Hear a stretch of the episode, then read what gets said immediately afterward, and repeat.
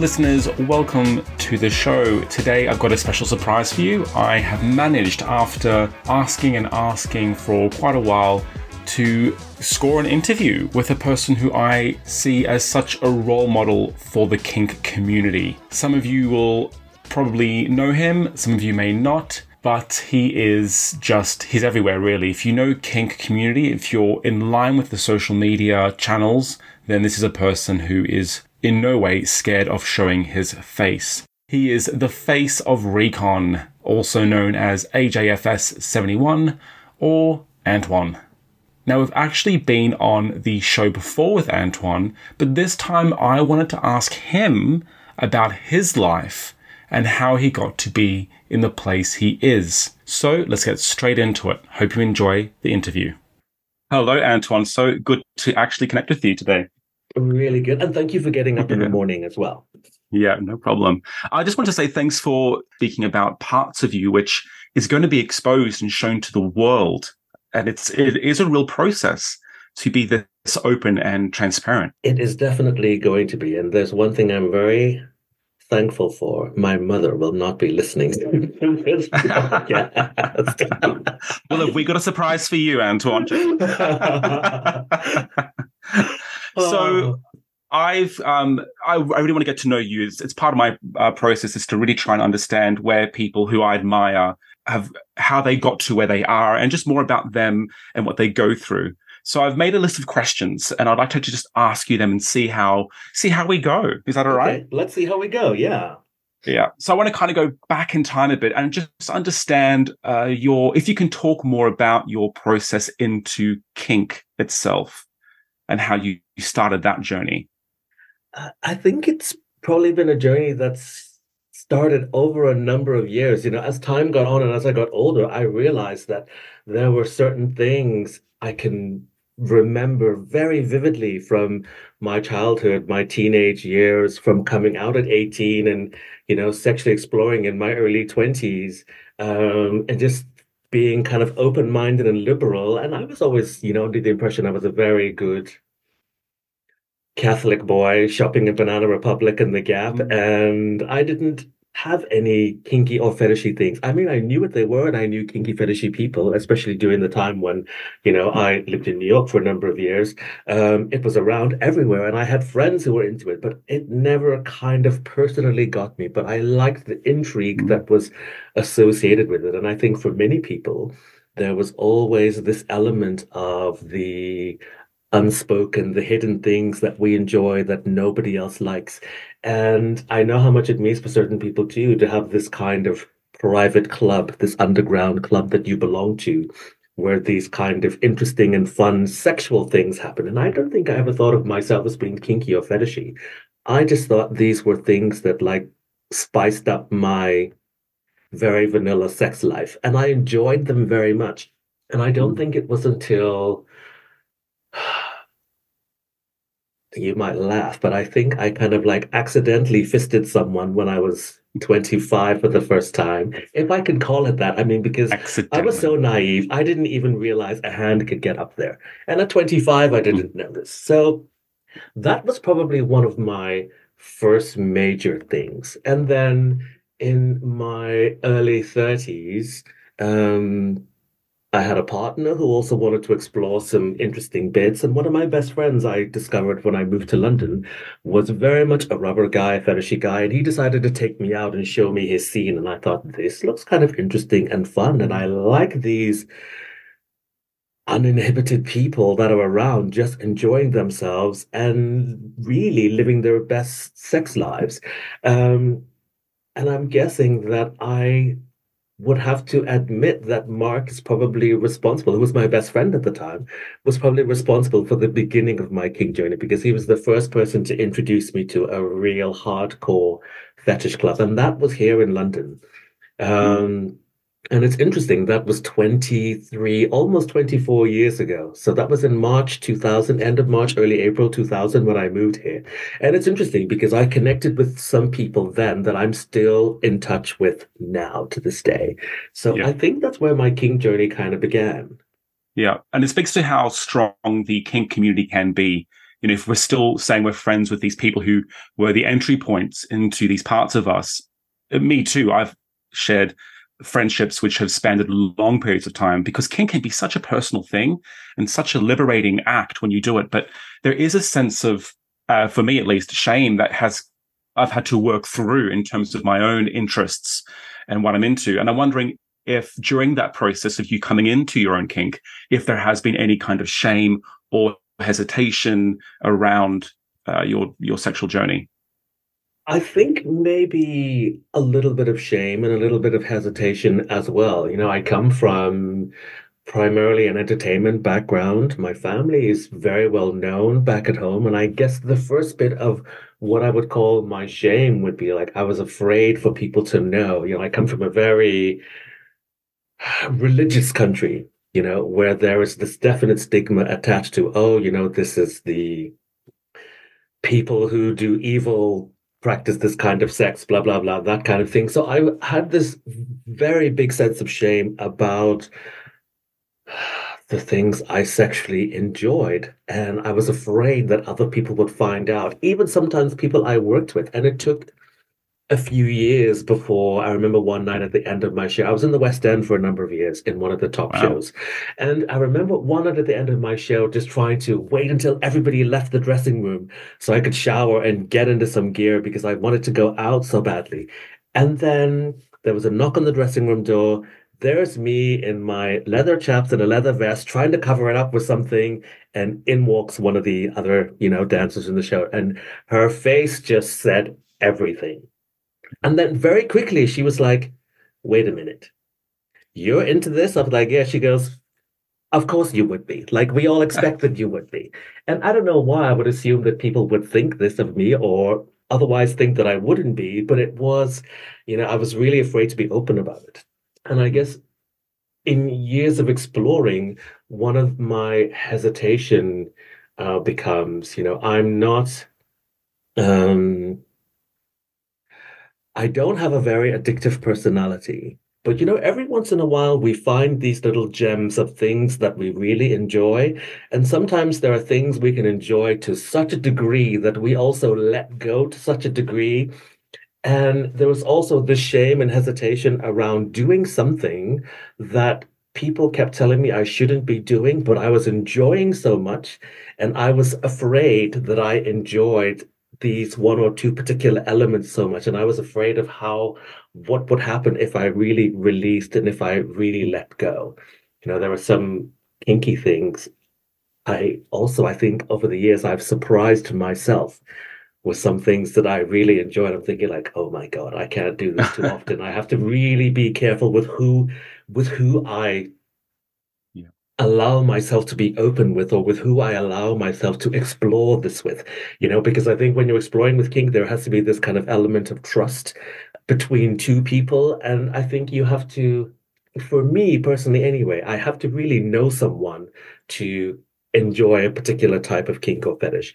Um, mm. And that was where my hesitancy comes in. If I don't yeah. really know someone that well, mm, I don't explore and I don't open, I don't relax so much. Yeah. That's right. It's I think the the Dom sub or the BDSM uh, uh, mindset is incredibly intimate. So connecting with people on that level requires a lot of trust and connection that you have to work with. You know, there's some things that I too am so aroused by, but I wouldn't do it with any Joe Blow. You know, with any random person. Yeah. I have to really develop that connection, which is part of the the greatness about it, but also it makes it a bit more difficult because it is hard to find people and develop and have the time to develop those connections. Um, so we've we've spoken about a few things. You've mentioned fisting, you mentioned rubber, you mentioned leather. I'm wondering if there is a primary a, uh, a primary fetish that arouses you, the the most fundamental one that you think when I see this or when I do this, it just gets me. I mean, if if anyone has ever looked at my, you know, I've written it on my recon profile before, and it's also like the header in on my Twitter page or my X page. Um, and it has been there for ages, and I don't think I will ever change it. And this is the fetish of um, Odaxelagnia, which is the fetish of biting. Biting really is my number one. It is the thing wow. that gets me immediately. And I know it's not for everyone. Um, and I know that many people don't understand it, but I remember the first time meeting somebody else who was into it, and I thought, oh my God, this is really a thing. I just thought I kind of liked biting. I never knew that it was a fetish. It had a proper name, that there was a flag for it, which is the houndstooth print. It's the flag for the fetish of biting. Um, but it is the thing that mm. absolutely gets me. And I think it's also one of those things where there has to really be this elephant, this element of trust, you know, because I'm not letting anybody put yeah. their teeth on me. You know, it's yeah. not going to happen this way. Um, yeah. And it's the same. I won't do it to anyone. There has to be this kind of reciprocal energy, um, you know, because there's the trust, there's the the domination part, the submissive part, and I think especially when I'm engaged in biting, I've I've also discovered how dominant I could actually be, wow. and it occasionally does kind of terrify me that I enjoy yeah. it so much. But I do. But this is the thing that gets me instantly. Yeah, no, that's that's that's really good. In season four of my podcast, Indy myself work with different people to try and identify maybe where things began in their earlier years. And I'm wondering, just we won't go this too much because it's a whole other episode. But where do you think biting came from in your development, in your in your growth? I, I I can remember back as far as being five or six years old in first grade. There was a kid I went to school with. His name was Gavin. And we were like best mates. And I don't know why, but we would walk home from school together. Like we lived not far away from where the school was. And I think one day we were like just kind of like playing around. And, you know, I bit his arm and every day we would walk home and he would hold his arm out and I would bite his arm. Oh. And then he would run off and go home. And that became wow. our little like signature thing. I remember it so vividly. I can see this little boy holding his arm out for me to bite. And then oh, I, we would both run home. Yeah. And, you know, but it's not until years later that it kind of manifested. I went, oh my God, I've been biting since I was five years old. Yeah, that's right. Yeah. and that's turning me on since five. Yeah. And I can I can kind of weave in the importance of trust for you because biting does require trust. I'm just picturing these two boys at that age uh, walking home and you know for another person to hold out their arm to bite there is a trust element there so i'm wondering if that kind of stems from that point but it really that's actually really touches me i don't know why it's very touching that story because it's there's so much innocence and purity in that moment you know but of uh, course it carries on i think completely because i think we were both unaware that this was anything apart from a bond between two boys who were at the time just best friends, you know? And I'm not sure where or how the biting started or what the significance of it was initially, but it became our, you know, like our handshake, our hug. Instead of that, we had a, he would hold his arm out and I would bite his arm and then we would both run and skip off home. Yeah, yeah. It's a way to um, connect. Yeah. Yeah. So there's there's this, and then so you're exploring your sexuality and your your kinks, and then all of a sudden, um, recon comes into the picture. How does recon come? What what happens? Oh, the joining yeah. recon. Oh, T101, the company of the Westworld Recon, was a complete fluke. I never expected it would ever happen. You know, I was in the West End for some years. I had an injury. I was taking a break between productions and ended up doing a job for a producer from America that I worked with before. She was here producing um, an event at Wembley, something for 80,000 people. She said, I want someone as anal as I am to work with me. And I can't think of anyone else but you. So I worked with her as the, you know, her assistant um, for this event and she's like you're really good at this. You should think about um, you know becoming an events manager. And i'm like no no no no no. I'm gonna be on stage jumping around and kicking my legs in the air until i can't move anymore. Like this is not gonna happen. And of course my rehab took a little bit longer than i thought um, and i kept doing more and more events. And then i just thought i kind of like the idea of i can have dinner at seven o'clock on a wednesday and i can sleep in on a saturday morning um, I'm going to investigate this. And so I applied, put my CV together, applied for a job as an events manager, got hired eventually for some company, and I was about to be shipped off to Moscow um, to work for this uh, event production company. They were UK based, but they had offices in Moscow, Tokyo, uh, and Sydney. And I went out to celebrate, chatted to this guy I met in one of the first uh, fetish outings I went to in 2000. It's like, oh, you still dancing? No, I'm, you know, now doing events. I just took a job. Um, I'm moving to Russia in two weeks. It was the end of a bad relationship. I couldn't wait to get out of London and leave that whole shit behind me. And he's like, well, this company I work for, they're looking for an events guy. You should maybe apply. And I thought, no, I'm leaving in two weeks. I want to get out of here nothing. And I was like, what is it? What does the company work for? Oh, it's called Recon. Never heard about Recon before, mm. which was kind of strange because I'd been living in London at this point for about six years. Um, and he picked up one of the magazines. We were inside Compton's. He picked up one of the magazines and there was an ad on the back. So I took it home, looked it up online, recon.com, and I was like, oh my God, why have I never seen or heard about this thing before?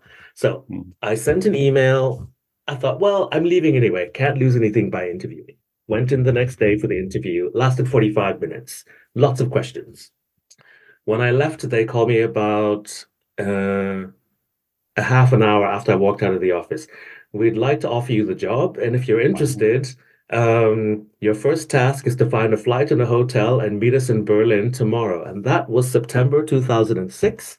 Wow. And the event was Folsom Europe and Pig Berlin. So it was literally a baptism by fire from one day to the next.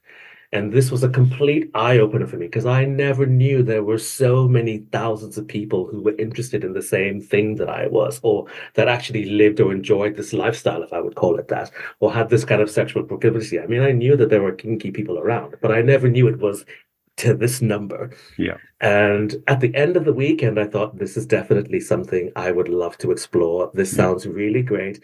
And I called the other company and I said, I'm sorry, but I've been offered another job and I've decided to take it and stay in London. And, you know, I wish you guys well.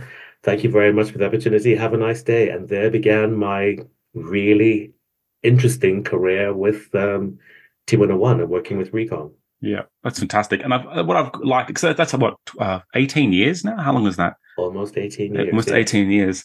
And what I've liked about this is that when I listen to your podcast, there's still an enthusiasm around what you do.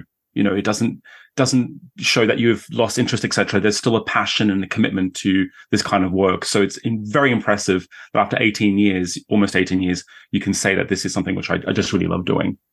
Um, and working, it's really good. You know, I started out as the events manager, and now I'm the brand manager, and I think the passion comes from, you know, I see the potential. If I see potential in something, I'm investing in it. I can see the potential. I invest in it. I love what I do. I love meeting the people. Sometimes they're a little bit crazy. I don't love meeting everyone, but I like meeting most yeah, people. Yeah, that's just people. yeah, just, so we all have our own things.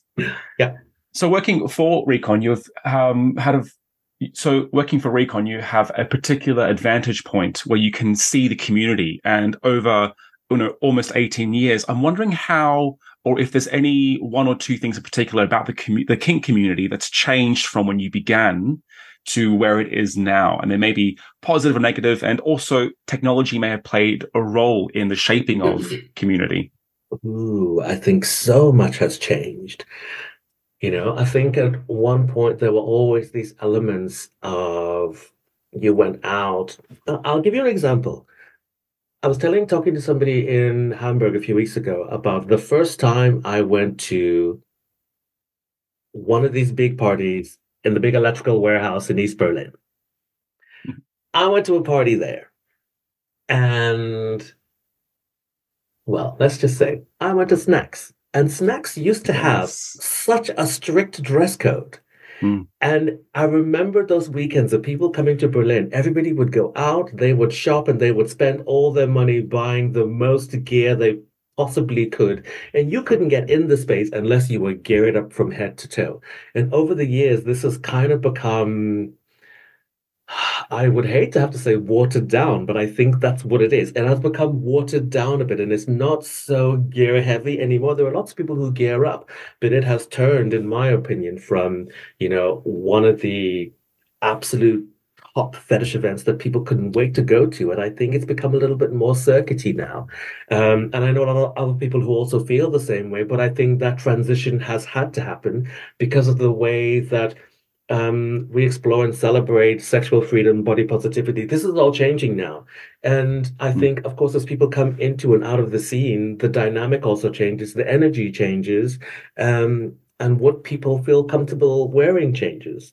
And but what I would say is at the same time, I've seen also a little bit of a shift that the people who still really like this intense type of gear event have moved on to something else. But that seems to have become a much smaller crowd, a much smaller community of people that really like the intense gear. And I think another change would be it, it seems, you know, there's been such, such a shift in the fetish community. We have to, or we had to become much more open to allowing entry points, let's say, for people who enjoy different types of fetishes, so people who had different types of gear. We had to create these entry points, and the only way in was to kind of open the gates a bit. You know, we did a podcast a little while ago on gatekeeping, and somebody said something to me that was very interesting that sometimes there is a reason for gatekeeping, and that positive gatekeeping helps us to protect the integrity of certain things that we really enjoy, like the hardcore leather events or like the hardcore bluff events, the skin events, the hardcore rubber parties, the people who really appreciate the full gear. But there is also a space for having a type of event where people can wear any type of fetish gear that they like as little or as much as they like and we shouldn't exclude those either. So that has definitely been something that has been a major change. And mm. there's always this thing of people saying oh the leather scene is dying. I can say as someone who travels a lot it's not dying it's not dying at all. I think what's happening is there's a shift that people seem to now be enjoying and exploring with different types of gear. And I think there's also an element now where with um, you know, being so sex positive, a lot of people also now start to explore more and more um, sex outside of gear. You know, yeah. for many people, the gear is still quite absolutely necessary. The gear is the thing that turns them on, that gets them hard, that gets the nipples pointing, you know, that gets their holes twitching. Yeah. Um, but for many people, exploring other types of sexual play have realized that we can actually also enjoy this without the gear. So, in some respects, I think the gear has become less and less necessary. But it's also interesting to go out to events and see people still shopping. One of the things I like is also, uh, and I think the rubber community has done this really well, and it's to embrace color. Yeah. And that has been a major change. There are some steadfast rubber should be black people that I know. But I celebrate with the other people who have integrated color into their kink and fetish lives because I think it just makes it more interesting. That's mm. also been a really nice shift. And I think one of the biggest is the growth of social spaces. You know, mm. as much as people like their play and their sexual things and all the other bits, something that we've seen that has become a lot more prevalent or popular and there's a lot more demand for creating these types of events where there are social spaces where people can just hang out and chat and mix with other you know like-minded kinksters. Um, and i think the biggest one we are all bracing for will be this point of inclusivity where we start allowing um, more trans folk um, yeah, you know, yeah. and more queer folk into the events. This is something that is is becoming a major, major shift. And lots of events are starting to change. Organizations are change. Contests are changing.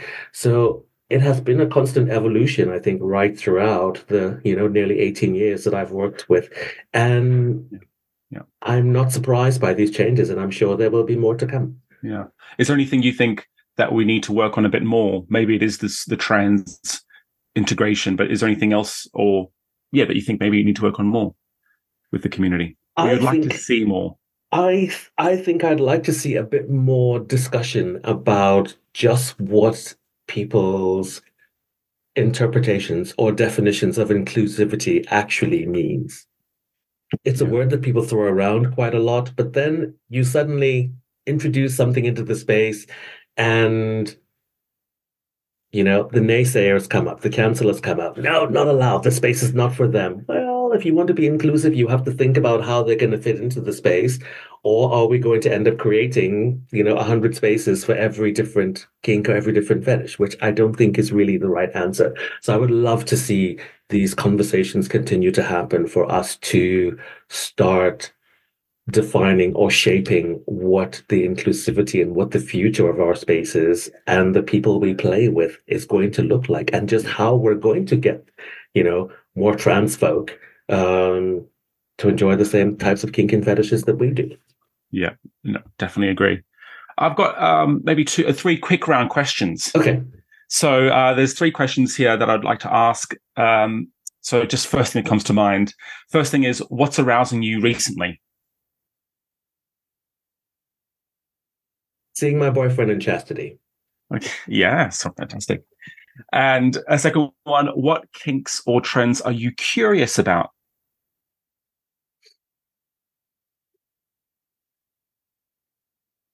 Breath play. Mm. Interesting. And what kinks or trends are you a bit reluctant about? Can I give the same answer twice? yeah. Just take a deep breath and think about it. mm. Yeah, it's actually that's a very good point because it can be the same thing, you know. It's the same. And I would yeah, yeah. say breath play again because it's something that really intrigues me that I really like, but I understand that there's an uh, there's an element of potential for danger there definitely. Which i think yeah. anyone who's involved in it or you know engaging in it should be absolutely aware of you know and my knowledge is quite limited. And you know but i'm not someone to play beyond my knowledge. Um, yeah. and i'm happy to you know put my hand up and go no that's not me. I don't know anything about that. I can't go there. Not my thing. Doesn't yeah. do me at all you know? Actually i share that. I met uh, someone recently who was into breath play and i it's the one i mean there's probably other places i don't know about but it was it's the one place that's definitely my mind that i am scared to entertain because i did try it and i thought am i going to do something devastating here or not so yeah. it's really reluctant to yeah. participate in that but yeah i've i like the idea of i can see the um arousal around it I do, and a lot of kink play is also about confidence. And I, I think for anyone, if you don't feel that you're confident enough to engage in something, then it's best to let your hesitation take over. Pull back, yeah. step back, rethink, you know, talk to someone, find someone who knows. So that's, I think that's going to probably be the next step. But it's also going to be more important to basically talk to the boyfriend, the fiance, and see whether or not it's something that intrigues him as well. Yeah.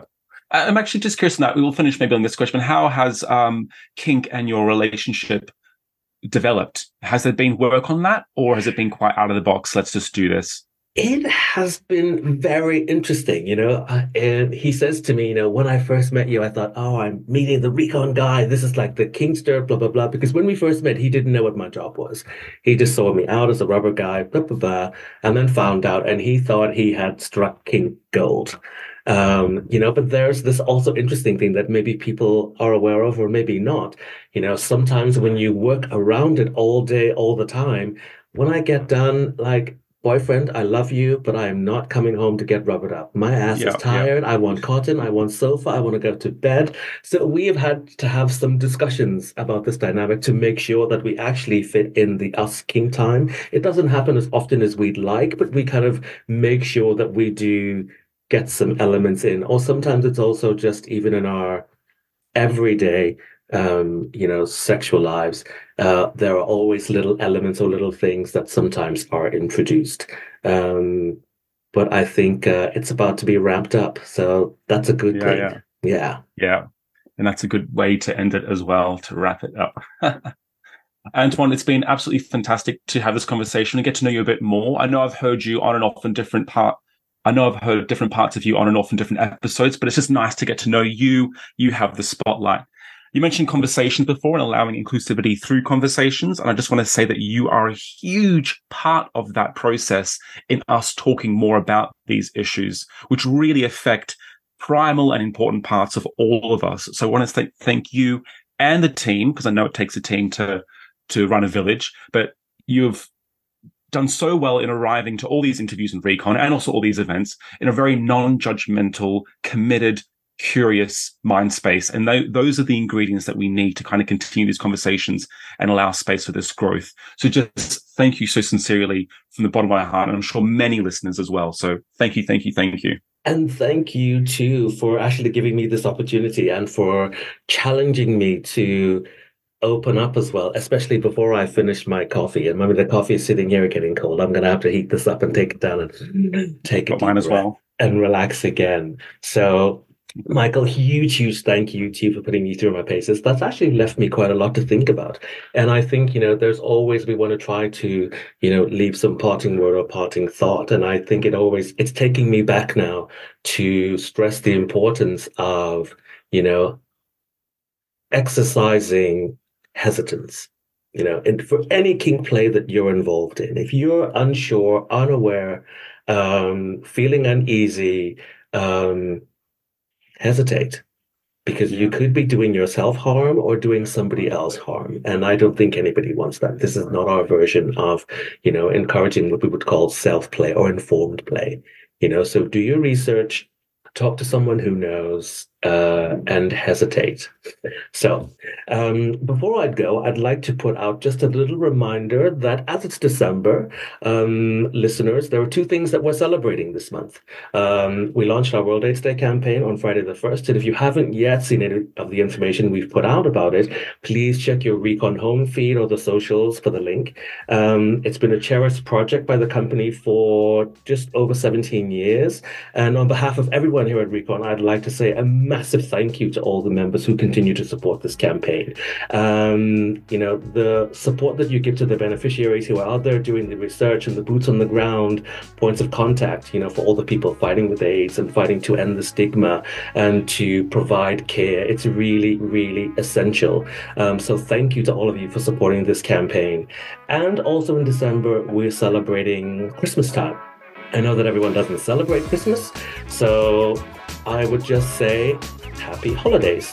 Michael, I'd like to say thank you very much for having me on the show. It's been a pleasure to talk with you, and I look forward to our next interview. And thank you uh, for listeners as well. I hope you guys found this interesting. Bye for now. Bye bye, everyone.